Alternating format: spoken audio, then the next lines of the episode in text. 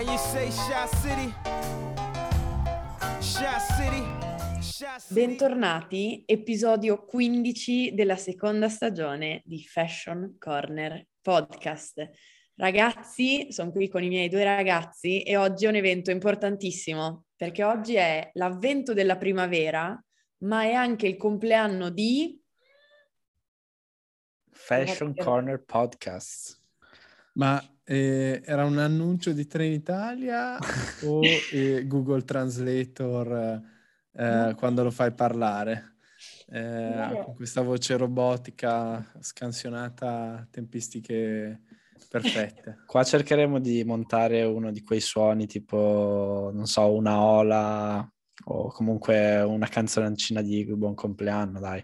No, comunque a me è una cosa che ha colpito. Un anno, come dicevo l'altro giorno a Greg, sembra che siano passati 7-8 anni da quando abbiamo iniziato.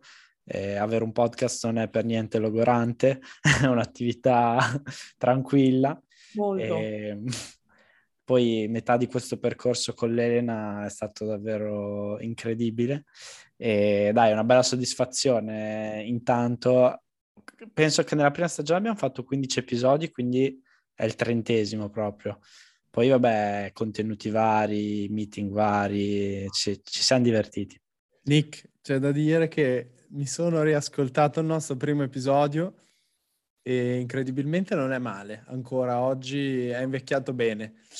Ci sono altri episodi in cui eh, non nego che, non perché i contenuti fossero scarsi, ma perché mi facevano molto ridere certe cose che, che dicevamo e mi rendo anche conto che in un anno tantissime cose sono cambiate, sia dalle nostre vite personali, ma anche proprio nel mondo, cioè le cose di cui parlavamo un anno fa eh, alle cose di cui si parla ora, che tu le tenga dentro il nostro mondo degli ambiti di cui parliamo o fuori ancora di più, eh, è veramente impressionante. Un anno, seppur sia poco, eh, è tanto per noi, quindi sono abbastanza fiero e soprattutto perché penso che se anche all'inizio della nostra seconda stagione ci avessero detto tutti gli ospiti che, che, che, infine abbiamo fatto, insomma, saremmo stati tutti ben soddisfatti. Quindi eh, congratulazioni a noi nel nostro piccolino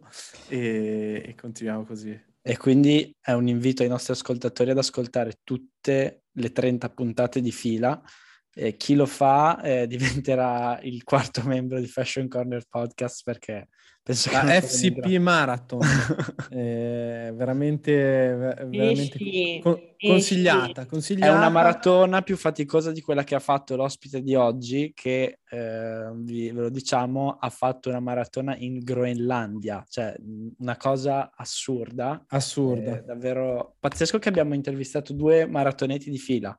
Cioè, sì. secondo me questo è il lavoro eh, dietro le quinte, Elena, di Greg, che vuole far diventare il podcast un podcast di running, triathlon, e non, non ce l'ho ancora detto. Però sempre, sempre in maniera, eh, cioè diciamo così, tipo illuminati, senza farvelo capire subito, ma certo. influenzando certo. uh, indirettamente o passivamente la gente. Infatti Prima l'altro di... giorno mi hai mandato un, un Ironman, uno che fa l'Ironman, che mi ha detto ma lui si veste bene, potremmo intervistarlo. Non sarebbe male, non sarebbe male. Ero io. Ero io. eh, no, volevo dire questo, vista la tua transizione perfetta a, all'ospite di oggi, di cui parleremo tra, tra un secondo, volevo dare il, eh, i, i, i, gli FCP Awards. Eh, L'Awards numero uno va al eh, Transition Man numero uno di questo podcast ci sono due uomini, non sono io, ma è Nick, che devo dire che nonostante eh, i, i, nostri, diciamo, tentativi di gestire le interviste tramite le Zoom chat, eccetera, è veramente fortissimo e ha lasciato negli annali varie, varie transizioni davvero, davvero morbide. Delle virate, delle virate... Sì, ma morbide, cioè veramente così fluide quasi. Grazie, Fluide. aspetto la statuetta a casa, Greg. Arriverà, arriverà. Eh, non so come sarà fatta, ma arriverà. E invece l'altro, l'altro award va all'editor in chief di quasi tutti i nostri episodi della seconda stagione, ovvero Elena Cisco, che eh, si è presa questo lavoro di sicuro non da poco e che si è ascoltata, questo significa che si è ascoltata le nostre voci per più di chiunque altro a parte mio padre, perché ricordiamoci che c'è mio padre che si ascolta 6-7 volte ogni episodio e quindi volevo, volevo, fare le congratulazioni anche a Elenina. Vabbè, a questo punto eh, ti faccio la word anch'io, eh, penso al business developer più forte che ci sia, cazzo. Cioè... Vero, stavo per dire, l'Hustler eh, scrive a gente, fa foto in tutti i posti, eh, porta sempre nuove ispirazioni. Nostro... Possiamo dire che è il nostro capitano, dai Greg. Capitano, lo, lo non prendo, so se sia un complimento o no, però insomma... Lo prendo, prendo anche le responsabilità di questo, di questo complimento. Comunque... Allora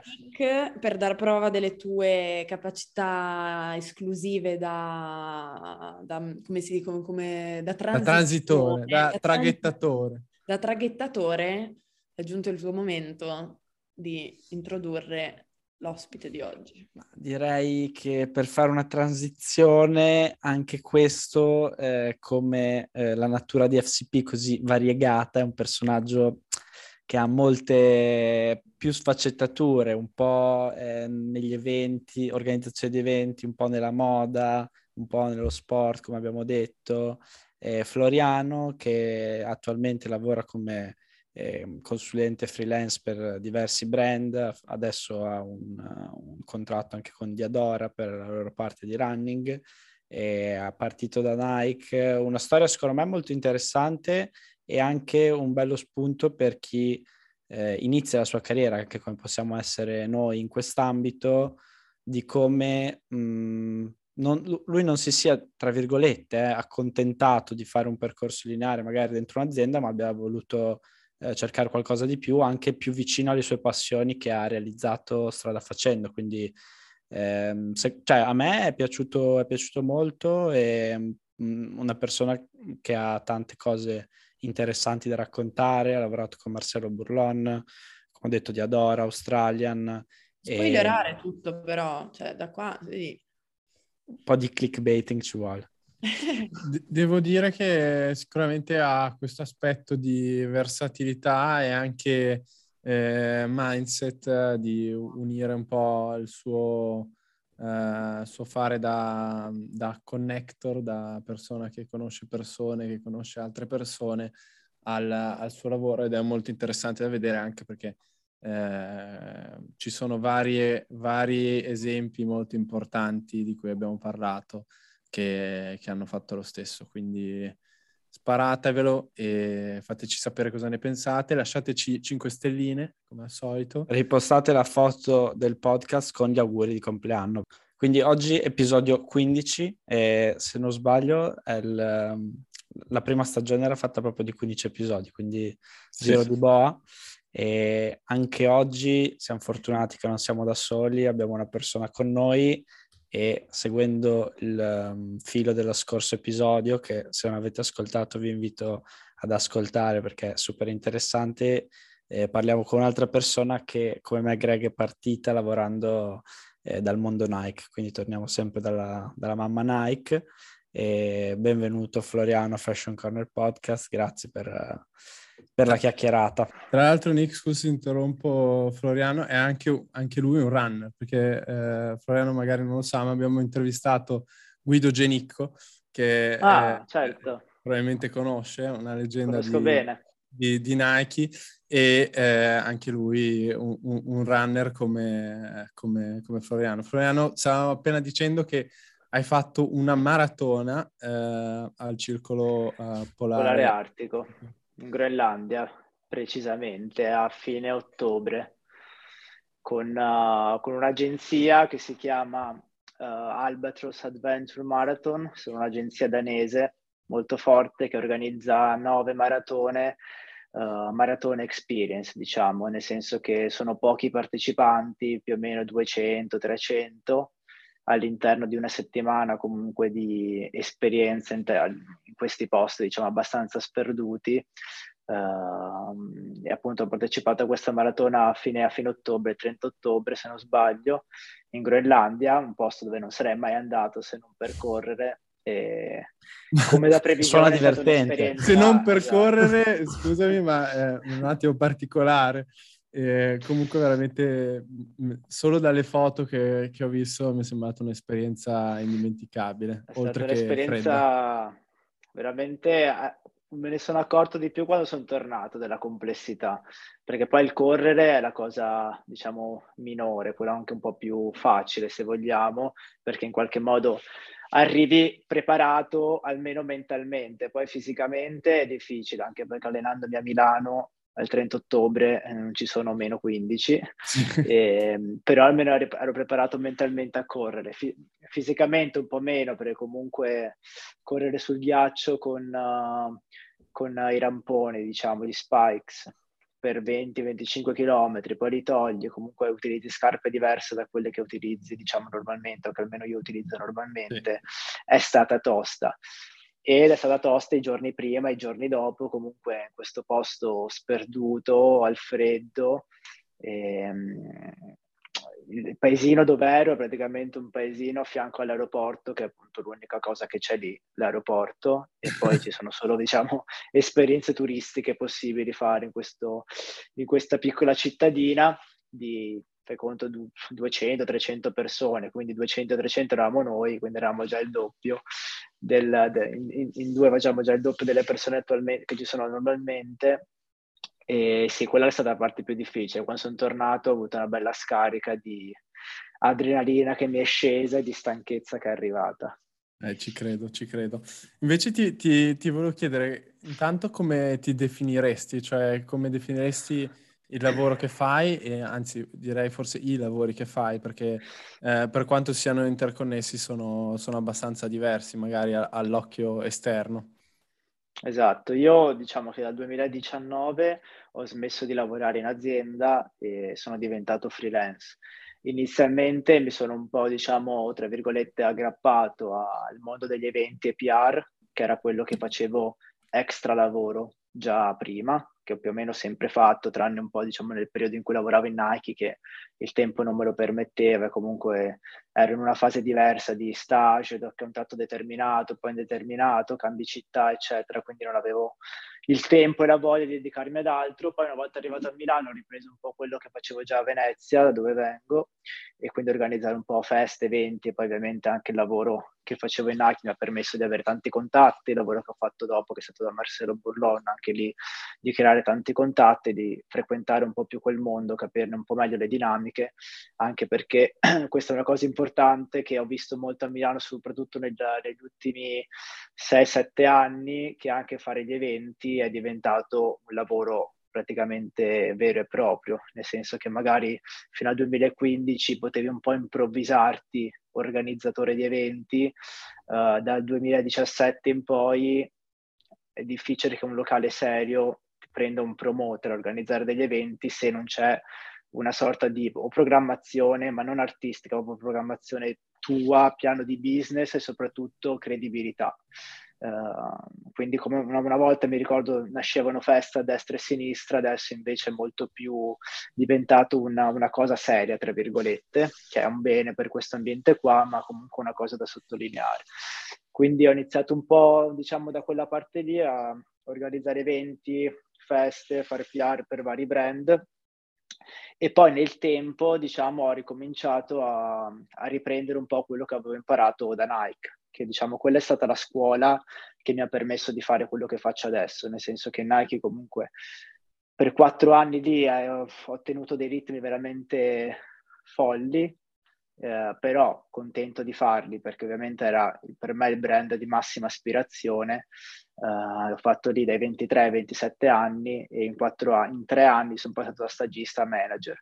Quindi uh, diciamo mi sono impegnato molto con ottimi risultati, però al contempo ho imparato veramente a fare tantissime cose eh, diverse tra loro, ma anche tantissime all'interno di una giornata e a lavorare sempre per obiettivi, per progetti, che è quello che poi mi ha aiutato eh, eh, anzi mi ha permesso di riuscire adesso ad avere 4-5 consulenze diverse in ambiti diversi ma in qualche modo anche connessi che spaziano da brand di abbigliamento, sportswear, lifestyle. Uh, recentemente ho firmato con Diadora per una consulenza running, quindi molto focus sia su quello che ho fatto prima un po' in Nike sia su quello che faccio come hobby e, e in più ho iniziato a lavorare in un'agenzia, Burro Studio, eh, che invece anche lì mi permette poi tramite l'agenzia di diciamo, ampliare ancora di più la mia connessione attraverso i vari clienti che, che abbiamo lì oltre a organizzare sempre uh, questi eventi, soprattutto il sabato sera in un locale qua a Milano, e anche quello, diciamo, come dicevi tu, bene, sembrano sconnessi, ma in realtà sono tutti interconnessi, perché anche attraverso gli eventi, attraverso, diciamo, um, avendo un target 18-24 anni, le cose che, la, le feste che, che, faccio, riesco sempre ad avere una, una visione abbastanza chiara su quello che succede in città, su come cambiano i gusti, su come cambiano, diciamo, le i desideri anche dei ragazzi che poi, poi, alla fine sono il target principale di qualsiasi azienda.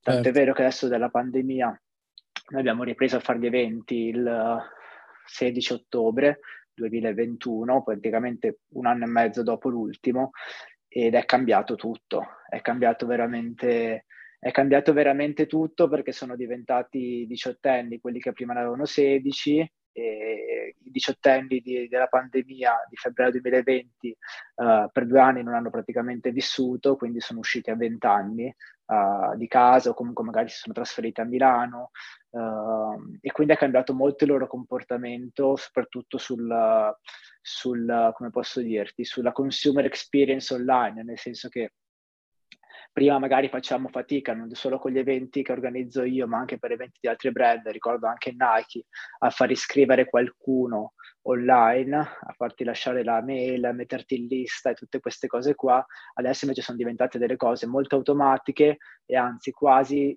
il consumatore finale te la chiede. Le ricerca. Sì. Esatto, mentre e... prima io mi ricordo si faceva una fatica incredibile, soprattutto nel 2016-2017, a far funzionare anche lo stesso Nike.com piuttosto che tutte quelle um, quelle cose che dovevano essere fatte per partecipare a un evento, nonostante fosse un brand così grosso che te le stessi chiedendo, perché funzionava ancora molto la PR, diciamo, uh, via WhatsApp o tramite amici o mettimi in lista, facciamo certo. questo. Certo. Adesso è cambiato veramente tutto, è cambiato tutto in positivo sotto certi punti di vista, e, anche se appunto diciamo quella generazione di mezzo, magari tra l'anno 95 e 99, queste cose un po' se le perse. E, però insomma Uh, ecco, questo qua è un po' la, la, l'aspetto, diciamo, eventi PR che stavamo dicendo prima. Mentre per il resto, uh, come ti dicevo, faccio queste 4-5 consulenze che sono comunque interconnesse tra loro, perché come dicevamo anche prima noi, il lato musica si è avvicinato molto al, uh, al mondo moda. Uh, un altro esempio che faccio spesso, che mi ricordo sempre del periodo Nike, è che fino al 2015 quasi tutte le vetrine degli store avevano come asset principale uno sportivo. Quindi eh. la tuta sportswear era Neymar, LeBron, la Sharapova, e Federer, Nadal, eccetera. Da quando anche Adidas aveva fatto la collab, se non sbaglio, con Farrell o con Rihanna, non ricordo quale delle due fosse stato, diciamo, fosse stato proprio il, il big changer, diciamo. Da lì la musica è diventata una parte preponderante, prima con artisti internazionali ovviamente e poi localizzandoli molto con gli artisti che poi sono scoppiati in Italia a quell'epoca, quindi tutta la parte trap specialmente, dai vari Sfera, uh, ad altri personaggi di questo tipo e, e, quindi anche lì la parte musica è rimasta sempre, cioè è diventata una forte componente all'interno del mio lavoro. E questa parte qui è ancora importante adesso, infatti anche con gli altri brand che seguo comunque sono sempre stati degli attori rilevanti e tanti di questi magari li ho fatti suonare al locale appunto dove organizzo eventi due o tre anni fa prima che diventassero chi sono ora. Un altro certo. esempio può essere Madame, di cui avevo fatto fa- aveva fatto primo, uno dei suoi primi live della sua vita al locale che, dove, dove, appunto organizza eventi con solo due canzoni al tempo, però noi la volevamo fortemente perché sapevamo che comunque sarebbe da lì a poco esplosa e poi dopo due o tre anni te la ritrovi a Sanremo. Perché lei è vicentina, vero? Lei, lei è di Vicenza. Nel 2019 aveva fatto una piccola collab con Nike e un altro, io non lavoravo già più in Nike, ma un altro mio amico che lavorava lì, che organizza gli eventi con me, l'aveva convinta a venire a suonare all'Apollo dove organizza feste, aveva solo due canzoni, ne ha portato una terza inedita e le abbiamo fatto fare il live in quell'occasione. Lei non ne aveva praticamente mai fatti, era tre anni fa. Eh beh, era anche Leggi. molto giovane perché lei... Aveva 17 anni. Eh. E ti volevo chiedere, eh, uno, che cosa facevi in Nike? Perché da quello che certo. mh, dici mi sembra comunque lavorare sulla parte di brand o marketing. Sì. E, mh, e invece una curiosità personale, ma penso possa essere di ispirazione a tanti che magari hanno iniziato la loro carriera. Eh, che, che, cosa ti ha motivato magari a lasciare Nike, come hai detto te, in cui stavi avendo un percorso, penso anche abbastanza di successo, per, eh, passami il termine, metterti in proprio, comunque lavorare più, certo. con meno certezze, ecco. Certo, guarda, allora, um, in Nike sono entrato nel 2013 eh, da LinkedIn, nel senso che avevo fatto l'application, una semplice application a 2000 e passa aziende l'unica che mi ha risposto era stata Nike, quindi anche diciamo molto fortunato, fortunato nel senso che comunque io avevo fatto un master in strategie per il business dello sport a Treviso, organizzato da Benetton con Ca' Foscari, quindi diciamo che il mio profilo uh, era anche ben posizionato da quel punto di vista, perché comunque era relativo al marketing sportivo e affine. Io e Nike ho iniziato a Bologna perché la sede era a Bologna nel 2013 e infatti lì l'azienda dal 2013 al 2015 ha fatto un triplo salto, nel senso che nel 2013 erano quasi tutti bolognesi o romagnoli, quindi è, era anche un paradosso, no? un'azienda così internazionale che comunque ha una dimensione in Italia un po' tra virgolette provinciale, nel senso che non c'è nessuno che viene da un'altra parte della, della, dell'Italia, anche solamente a livello di aprirti un po' la mente o comunque sapere cosa succede a Milano, a Roma, eccetera. E, um, quindi ho iniziato come stagista nel marketing football. Quello era l'anno che poi portava ai mondiali in Brasile e quindi serviva soprattutto in quella parte là qualcuno che facesse il tipico jolly, tutto fare, quindi aiutasse tutte le funzioni di brand dal eventi, retail, marketing puro, social, eccetera, uh, desse una mano anche per avere una visione complessiva di quello che, sta, che, che poi, uh, insomma, come funzionava, come funzionava l'azienda.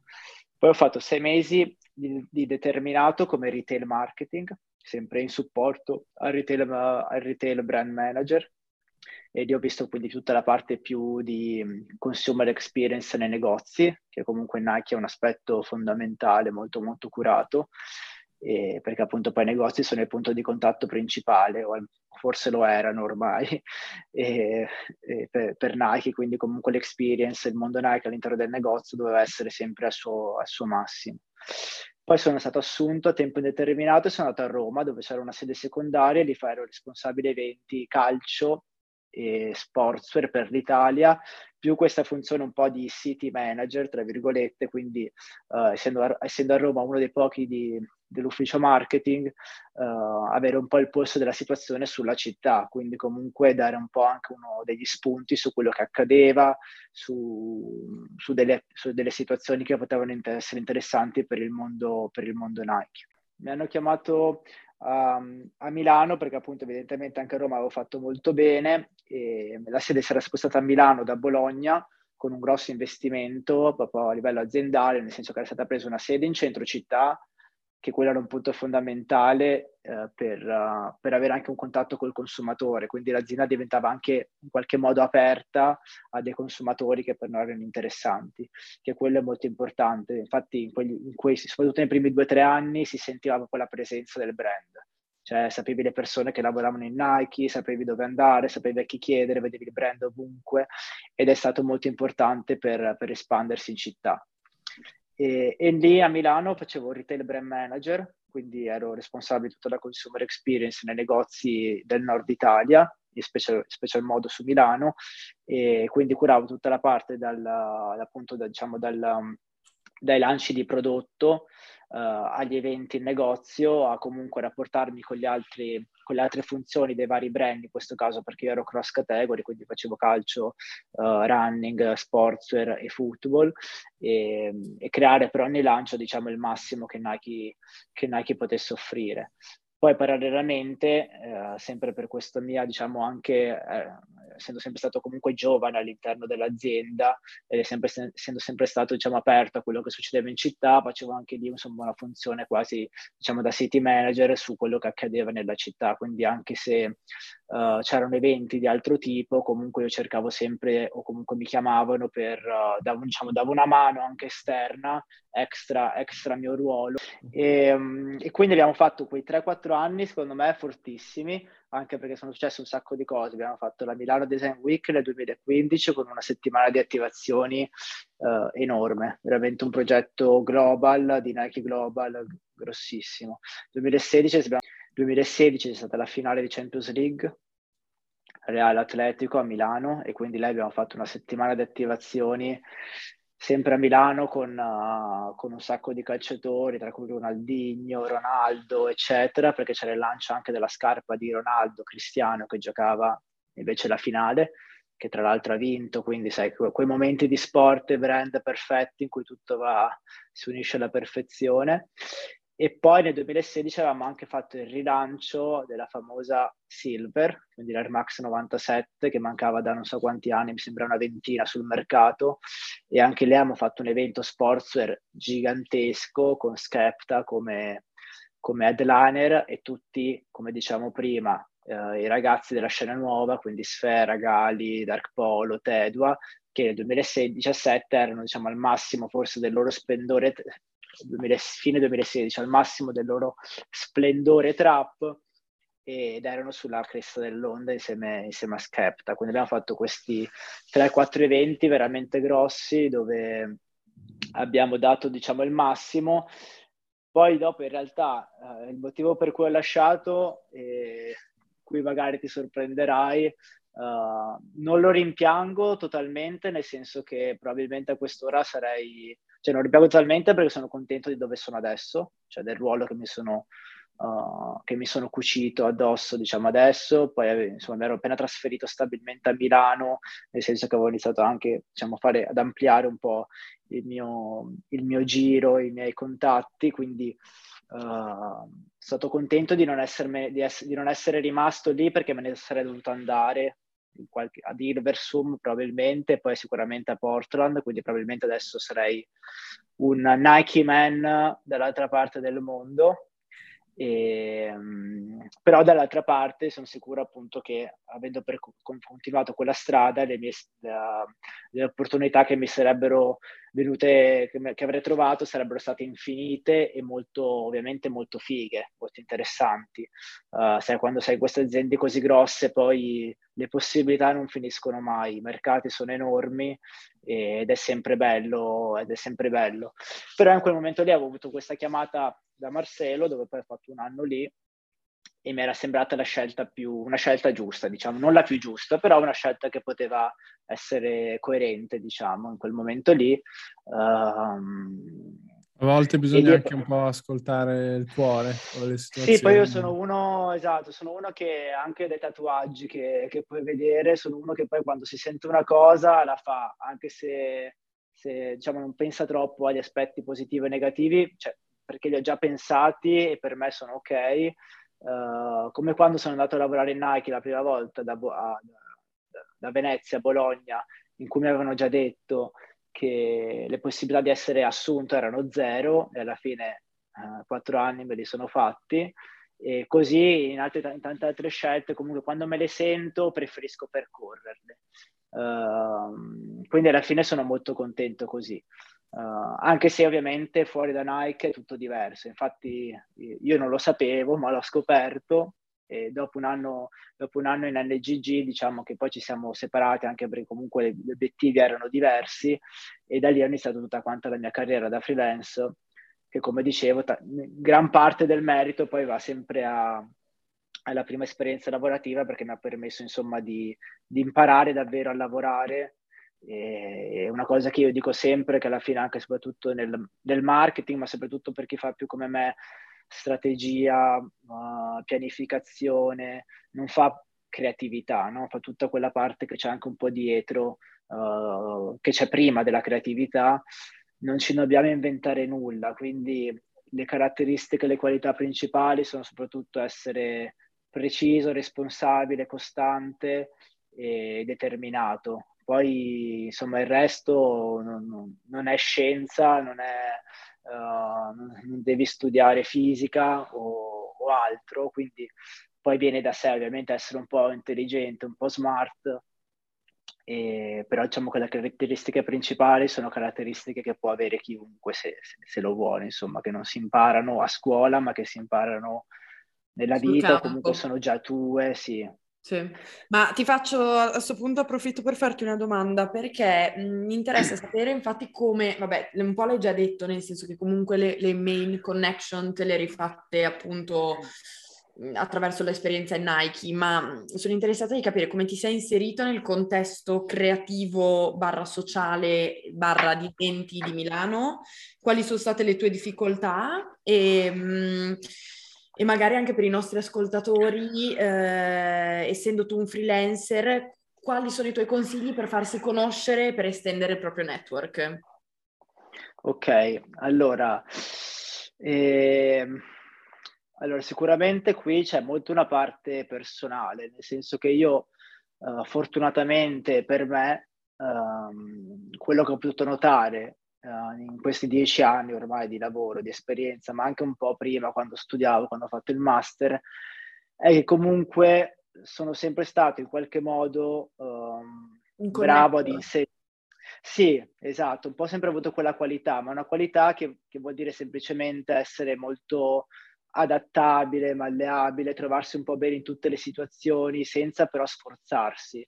E io non ho, mai, non ho mai avuto problemi in questo, sono uno molto, sempre molto aperto a parlare con chiunque, anche se in quel momento magari non mi interessa o insomma non è la, la, la connessione giusta, io comunque non sono, non sono uno, come posso dirti, um, non sono uno che abband- non so neanche io come dirti, sono uno molto aperto e...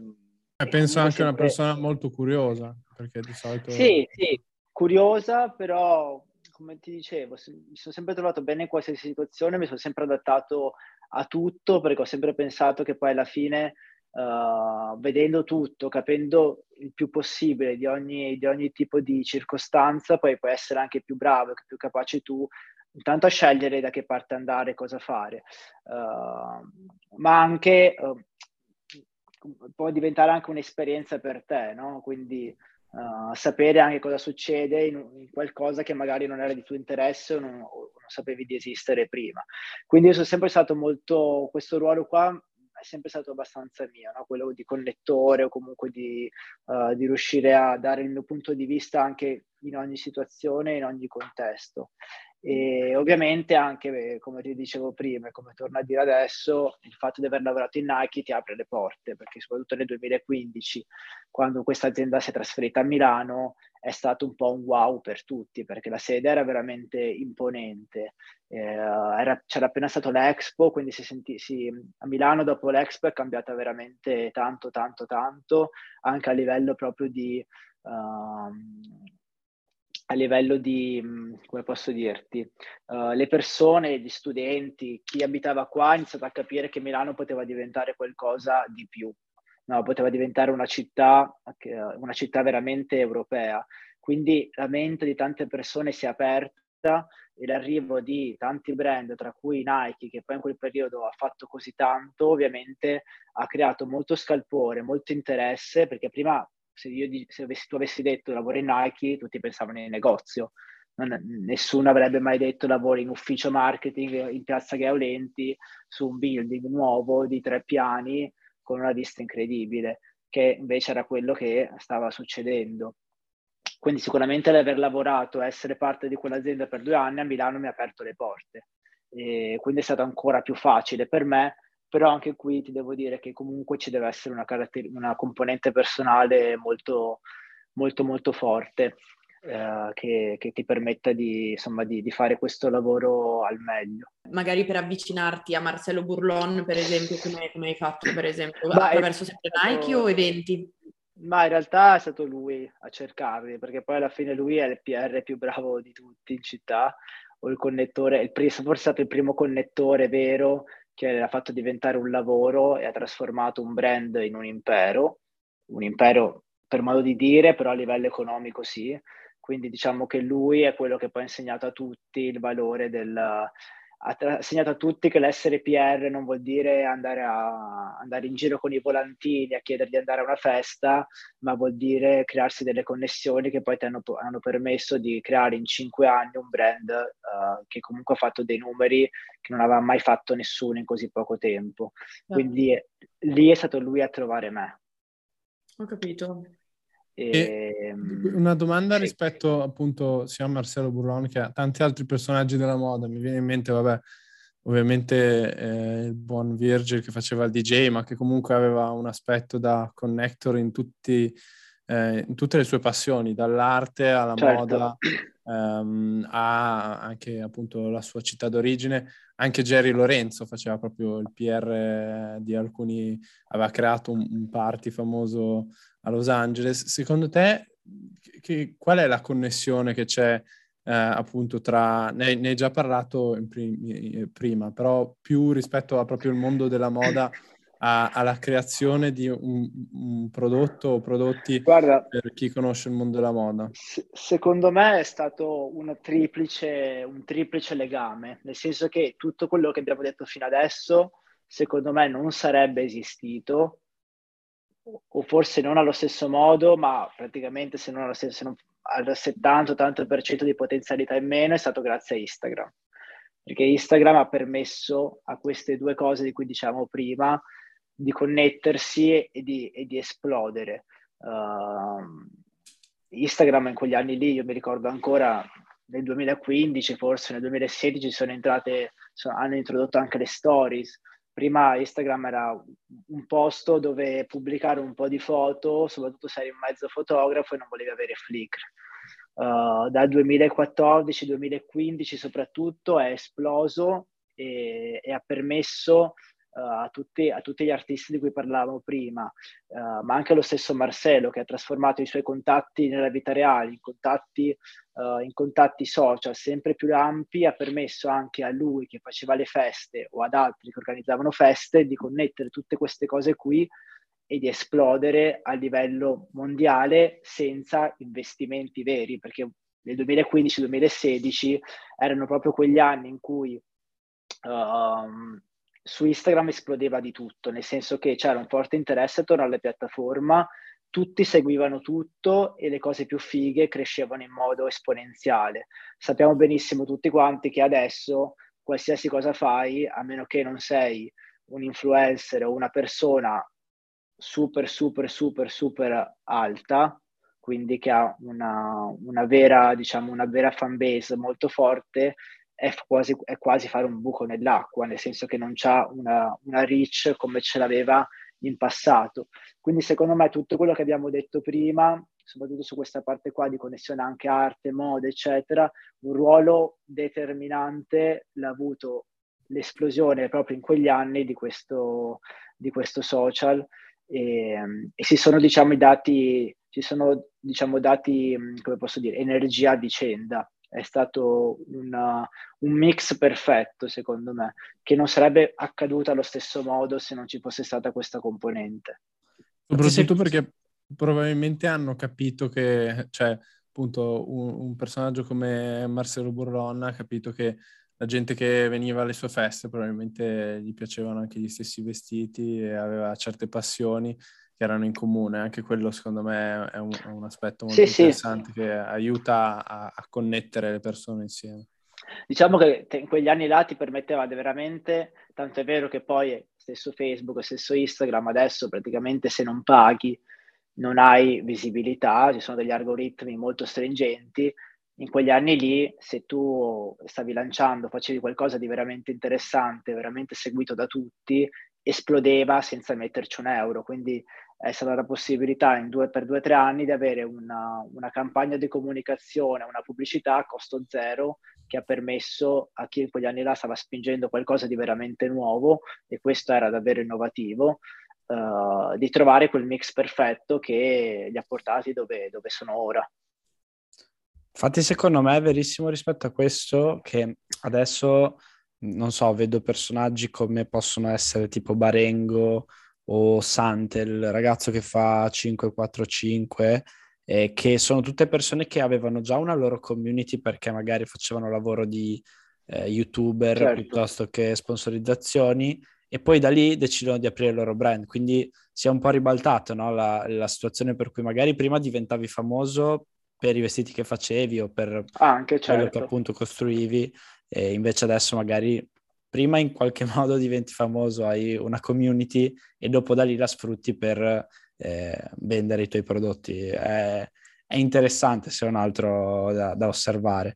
E io ti volevo chiedere una cosa eh, riguardo eh, al lavoro diciamo di consulenza che magari puoi, puoi fare, puoi aver fatto per diversi brand che mh, differenze trovi principalmente? Adesso tu magari ci hai nominato un brand come Diadora che come può essere Nike è un brand abbastanza commerciale diciamo e qual è la differenza quando magari lavori con un brand più vicino al mondo, non so, luxury eh, o prezzi, punti prezzo più alti come appunto è Marcello Burlon, eh, ma immagino tu abbia lavorato anche con altri.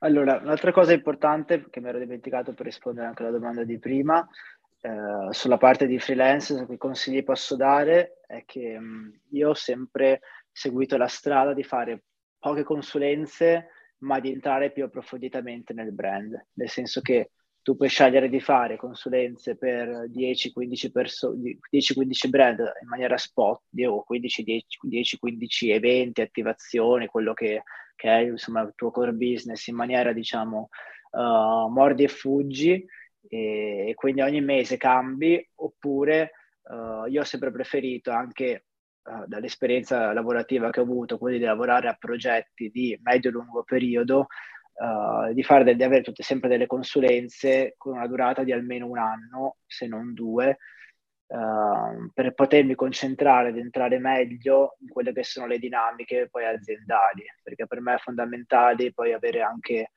creare un rapporto intanto con le persone con cui lavoro e, ed, entrare sem- ed entrare il più possibile nelle dinamiche aziendali, sicuramente non sapendo tutto, perché poi non, puoi sapere tutto quello che succede, anche giusto così, perché non sei un dipendente, però avendo più informazioni possibili per, uh, per lavorare al meglio. E, quindi questo è sicuramente un consiglio che, che, che, posso dare, quello di fare pochi progetti eh, con una durata più ampia uh, perché serve, serve secondo me è molto anche più istruttivo per se stessi lavorare in questo modo. Um, quindi questa è la cosa fondamentale. Ti dico la verità, io in realtà di brand luxury non, non, non ci ho lavorato molto, a parte Marcelo non ho avuto tantissimi rapporti con, con altri brand di quel segmento. Ho sempre lavorato più per brand sportswear, lifestyle, ma anche per il fatto che è più facile che loro cerchino magari consulenti esterni piuttosto che un brand di lusso che ha delle dinamiche talmente complesse uh, che, che, appunto hanno bisogno di persone magari che, che siano sempre dentro, dentro l'azienda. Uh, quindi da quel punto di vista non so darti un paragone vero e proprio su, su, sui punti di differenza. E, beh, io a questo punto ti faccio una domanda su quali sono secondo te dei brand degni di nota dal punto di vista di branding, quindi di attività di branding, quindi al di là di quelle che, per cui lavori tu, che eh, ovviamente sarai grande fan, ma eh, ci sono degli altri piccoli grandi brand che, che tu dici, Madonna che figata? Allora, negli ultimi due anni è difficile perché c'è stato un silenzio, sì. un silenzio veramente, veramente forte uh, per cause note, diciamo. E, ehm, tipo Jacques Mousse. Io per esempio ti direi, esatto, purtroppo i miei co-host sono non ne possono più perché ripropongo sto nome Ok. tipo ogni episodio, però secondo me Jacques Mousse, cioè a livello di branding, dato che anche io lavoro più o meno marketing brand con Vans, penso che, penso che loro Ha fatto sicuramente una cosa, Madonna. Fatto sicuramente cose molto interessanti anche ultimamente con quello shop 24 ore a Milano. Esatto. Sì, sì. E, mh, quindi sicuramente è stata un'attivazione interessante, però cose super wow, se devo ripensare a quello che veniva fatto 4-5 anni fa, secondo me ancora non siamo tornati a quel livello lì, un po' perché sicuramente tanto perché le città ancora non si sono ri- riempite e quindi non siamo ancora tornati. Diciamo che la- l'ultima Fashion Week, quella di febbraio, è stata un po' la prima Fashion Week che ha ripreso con dei canoni pre-pandemia, ma non ancora al massimo. Sicuramente Design Week di giugno potrà essere un altro, un altro step importante, secondo me ancora non definitivo, perché comunque è giugno, non è aprile, non è la stessa cosa. Probabilmente la Fashion Week di settembre sarà veramente il ritorno alla normalità completa, speriamo, dove poter attivare anche, ricominciare a fare delle attivazioni di un certo tipo, perché secondo me, ritorno sempre sul discorso che un'attivazione comunque deve essere un'attivazione, una, un, un brand, diciamo una, una strategia di marketing più efficace è sempre quella di avere anche un contatto con il pubblico, quindi tutto quello che è solo online per me è sempre un po' parziale. Sì. Uh, quello che è stato fatto secondo me a Milano in quegli anni lì dopo l'Expo per due o tre anni non l'ho ancora visto riaccadere. Uh, negli ultimi due per cause note, adesso anche diciamo, in questo periodo qui ancora secondo me non siamo arrivati a quel livello lì. Quindi per quello ti dicevo che non ho visto ancora, Sì. non, eh, ultimamente non sono rimasto diciamo impressionato da, da nulla in particolare. Mm. Ma allora ti faccio quest'altra domanda così che mi viene in mente adesso, cioè durante, mentre tu c'era il Covid, immagino che tu fossi Sì. già, fossi, anzi, mm, comunque consulente anche nel periodo del Covid per alcuni brand. Certo. Come, mm, cosa ti quale secondo te è stata l'arma migliore per contrastare mm, totale silenzio? Allora, noi, io uno dei brand di cui faccio consulente è Disclaimer, che è stato lanciato proprio nel periodo Covid, a dicembre 2020, perché doveva essere lanciato a gennaio 2020, poi ovviamente abbiamo fatto mille ritardi, e- però poi a dicembre doveva uscire perché la collezione era tutto pronta, era tutto in store. Per noi è stato un grande vantaggio perché è stato per almeno un anno, un anno e mezzo, eravamo uno dei pochissimi, se non l'unico, insieme ad un altro brand che in quel momento stava facendo investimenti, mentre tutti gli altri brand che erano sul mercato si sono ritirati tutti insieme perché appunto non si sapeva cosa stava succedendo e questo è successo ad altri brand per cui ero consulente. Con questo, per esempio, è stata, è stato da una parte veramente una cosa complicata perché lanciarlo durante quel periodo lì con i negozi chiusi o comunque aperti e chiusi, aperti e chiusi in base alle zone è stato complicato, però dall'altra parte ci ha permesso di raggiungere determinati artisti che in un altro periodo probabilmente non saremmo riusciti a raggiungere perché, perché pieni di richieste o perché il budget era più alto. Quindi siamo riusciti, diciamo, in quella situazione complicata a, a trarne un grande, un grande vantaggio in modo abbastanza intelligente. Quindi invece di aspettare che finisse tutto e lanciare il brand, abbiamo detto approfittiamone e facciamo un sacco di comunicazione online, visto che ormai si, è, si era capito che non sarebbe finita in poco tempo, come invece poteva sembrare all'inizio. Uh, ne abbiamo approfittato, tra virgolette, abbiamo iniziato a, abbiamo creato diciamo anche una fortissima base che probabilmente, ti ripeto, sarebbe stata più difficile da creare in una situazione normale in cui tutto era aperto, anche perché in quegli anni lì, mi ricordo 2019-2020, c'era un vortice di cose infinito in cui anche io stesso non riuscivo quasi più a districarmi tra una cosa e l'altra. Quindi la pandemia, è, se ha avuto un merito, è stato quello anche un po' di di, di, far tornare tutti quanti un po' con i piedi per terra, di dare anche il giusto peso a tutto quello che succede intorno, a fare anche un po', tra virgolette, di, uh, di pulizia uh, di, di, cose che stavano succedendo, di, di, attività inutili o dannose, nel senso che magari, come ti dicevo prima, c'erano feste che venivano create a destra e a sinistra, piuttosto che mille eventi inutili che non si sapeva perché c'erano, perché qualcuno doveva per forza fare qualcosa, perché un brand doveva per forza fare qualcosa e non si sapeva neanche più quale fosse la linea da seguire. Secondo me se un merito c'è stato è stato quello di un attimo far ricalibrare a tutti quanti quello che erano le necessità di ognuno e noi in quel momento ne abbiamo approfittato per, per, andare, per creare una bella base di comunicazione. Quindi questo è stato una, un piccolo, una, piccola, una piccola case history da raccontare, è stata questa qua, mentre come ti ripeto negli altri casi se c'erano dei brand che, perché poi online sembrano tutti uguali, però ci sono dei brand che poi esistono realmente nei negozi fisici e quelli hanno determinate dinamiche. Penso comunque magari a un Australian, che, che, è un brand sempre che seguo e che quindi il marketing gli serve, ma in maniera minore, perché comunque, comunque c'è una sua storicità e, e, viene comprato a prescindere, mentre magari ci sono dei brand che in questo caso non, non stavo seguendo, eh, che invece vivono solo sull'online e magari quel momento lì uh, da una parte erano avvantaggiati perché si, il commercio si è spostato tutto quanto lì, però dall'altra uh, se è un brand solo online magari non ha una grossa storicità, fai anche un po' più fatica, soprattutto se non è nuovo, per cui puoi raccontare una Ad storia emergere. che... Mm, certo. È più facile forse, è stato, molto più, è stato più facile forse emergere come novità in quel periodo piuttosto che, uh, che per un brand che già esisteva che doveva mm. trovare qualche nuova strada, nuova, nuova via per raccontarsi in un periodo così delicato. Certo.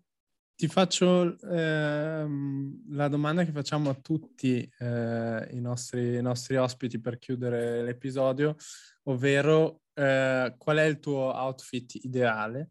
Eh, diciamo un outfit che utilizzeresti appunto tipo una giornata come oggi, un giorno, un giorno qualunque da lavoro e se partiresti a descriverlo dalla testa ai piedi o da, dalle scarpe in su. Guarda, una cosa che posso dirti su questo è che io sono sempre stato molto aziendalista, nel senso che quando lavoravo per Nike ero vestito sempre Nike e ho ancora adesso in cantina più di 120-130 paia di scarpe.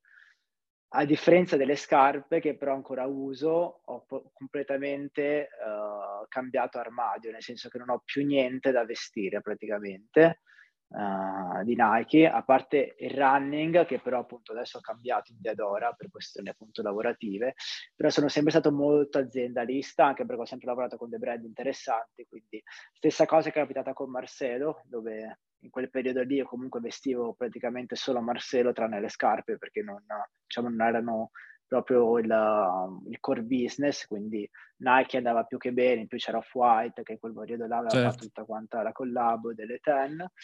E una volta finito questo periodo qui di lavoro in cui mi sono ritrovato freelance, ho cambiato molto il mio armadio, soprattutto nell'ultimo periodo, anche perché sono diventato un po' più vecchio e, e, quindi sono in questo momento qua sto vestendo molto più jeans e maglioni, jeans che io veramente per 7-8 anni non ho mai messo, 7 anni, quindi più jeans e maglioncino con una bella scarpa, con una bella scarpa um, un po' grossa, diciamo, importante. Questo è un po' quello che, che in questo periodo sto più vestendo. Direi che sei entrato nella post sneaker era. Eh, eh, io esatto. dico, no quest'anno, quest'anno brand.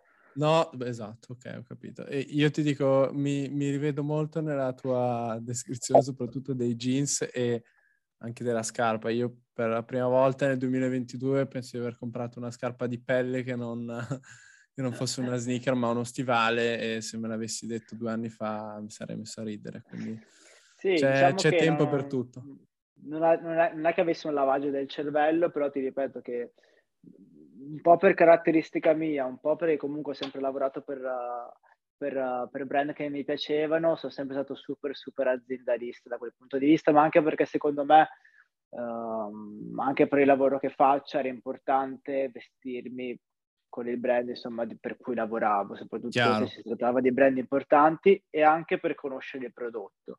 Certo. Perché comunque alla fine eh, sia per conoscerlo ma anche per, essere, per, esserne entusiasti, cioè lanci un nuovo prodotto, il primo entusiasta deve essere tu che lavori lì, non È può essere tutto sono, uguale o tutto passare come se, se nulla cambiasse. Quindi uh, quella fame lì, che ovviamente era anche determinata dall'età, uh, 23, 27, 23, 28 anni, sono comunque gli anni in cui anche magari sei un po' più, uh, come posso dire, con gli occhi luccicanti per tutto quello che ti succede attorno a livello lavorativo, soprattutto se lavori in queste aziende.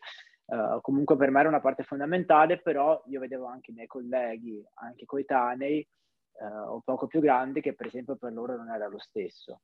E ovviamente non è che devi fartelo piacere, però anche quello è uno di quei tratti magari distintivi che mixati con tutto quello che ci siamo detti e con tutto quello che fa parte della tua persona, secondo me poi a lungo periodo fanno la differenza, perché sono comunque concetti che magari anche se non vuoi devi capire e, e, devi, e devi apprezzarli, non devi neanche farteli andare bene, perché se te li fai andare bene comunque c'è sempre qualcosa che non funziona, ma devi capire che devi apprezzarli e trovare diciamo, il lato positivo anche in questi piccoli dettagli.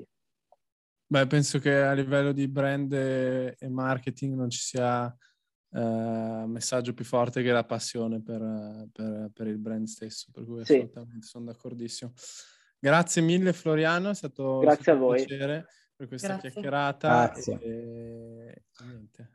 Grazie mille. Dove ti possono Sentiamo seguire i nostri ascoltatori? Instagram, Bravo, LinkedIn? Ah, i- Instagram e LinkedIn sì, sono i social, i social sì, più o meno che uso maggiormente, quindi su Instagram Floriano con la W e su Lo- LinkedIn invece taggeremo. Floriano Macchione. Va bene. Grazie, Grazie mille. ancora. buona Ciao, serata. Marco. Ciao, Anche a buona te. serata. about me now and then. Yeah,